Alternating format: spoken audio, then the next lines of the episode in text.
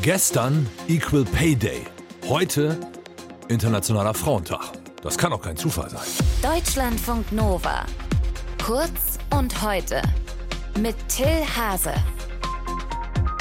Heute ist Internationaler Frauentag. Ein Tag, an dem an die Rechte der Frauen erinnert und für Gleichberechtigung mit den Männern eingetreten wird. Die Vereinten Nationen haben den Tag in den 70er Jahren festgelegt. Es gibt ihn aber eigentlich schon viel länger.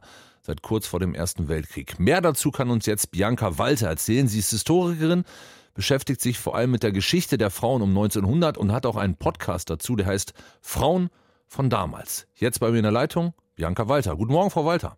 Schönen guten Morgen. Seit wann gibt es diesen Internationalen Frauentag genau und warum gibt es ihn? Ja, den Internationalen Frauentag, den gibt es seit 1911. Aber für die Vorgeschichte müssen wir noch mal 2 Jahre zurückgehen. Das ging ganz ursprünglich zurück auf eine Initiative amerikanischer sozialistischer Frauenrechtlerinnen 1909. Da gab es eine ukrainischstämmige frühere Textilarbeiterin namens Theresa Malkiel oder Malkiel, bei der Aussprache bin ich nicht ganz so sicher.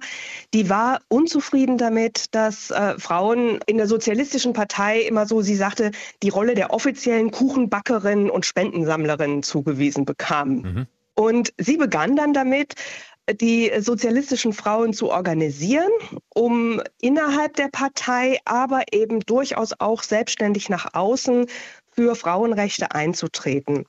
Und da lag um 1909 gerade für Arbeiterinnen noch extrem viel im Argen. Also nicht nur hatten Frauen um die damalige Zeit ja noch kein Wahlrecht, sondern es gab desaströse, gefährliche Arbeitsbedingungen, die Theresa Malkiel in der Textilindustrie auch selber erlebt hatte. Und so organisierte sie also 1909 in den USA den ersten National Women's Day, also Nationalen Frauentag. Das war damals noch am 28. Februar. Das war ein Riesenerfolg. Es gab Demonstrationen, Veranstaltungen in vielen Städten in den USA, prominente Rednerinnen, die Presse berichtete im Inland und im Ausland. Und so beschlossen die Frauen, das 1910 zu wiederholen.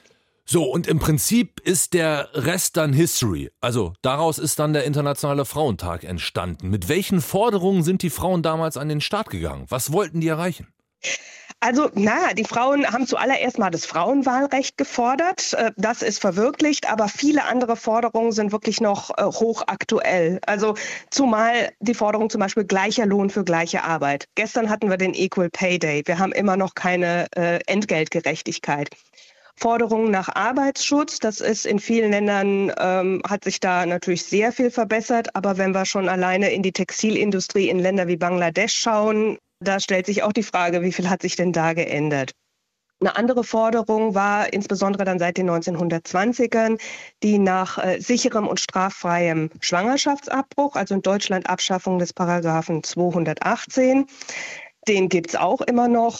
Und es sind viele Forderungen von damals, die wirklich heute noch hochaktuell wirken, würde ich sagen. Und als Historikerin, die sich schwer mit dem Thema beschäftigt hat, finden Sie es eher ernüchternd, was sich in den vergangenen 100 Jahren entwickelt hat? Oder sagen Sie, da ist unglaublich viel erreicht worden? Ich vermute die Tendenz Ihrer Antwort, aber würde es gerne von Ihnen hören. Beides. Ich meine, natürlich können wir nicht in Abrede stellen, dass sich wahnsinnig viel getan hat. Aber wir sehen auch, dass das Rad ja teilweise wieder auch zurückgedreht wird. Und es ist auch nach über 100 Jahren immer noch so, die Frau gilt als die Kümmererin, sie trägt die Hauptsorgelast. Wir haben in der Corona-Zeit gesehen, dass da auch das Rad wieder zurückgedreht wurde. Es gibt immer noch Gewalt gegen Frauen, gegen trans- und queere Personen. Das nimmt auch wieder zu, so wie es aussieht.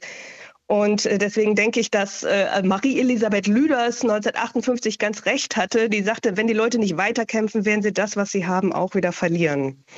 Das heißt, der Kampf ist lange nicht vorbei. Der ist nicht vorbei. Heute ist Internationaler Frauentag, der 8. März. Das Ganze historisch eingeordnet hat euch Bianca Walter.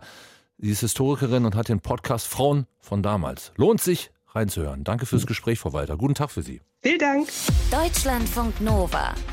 Kurz und heute.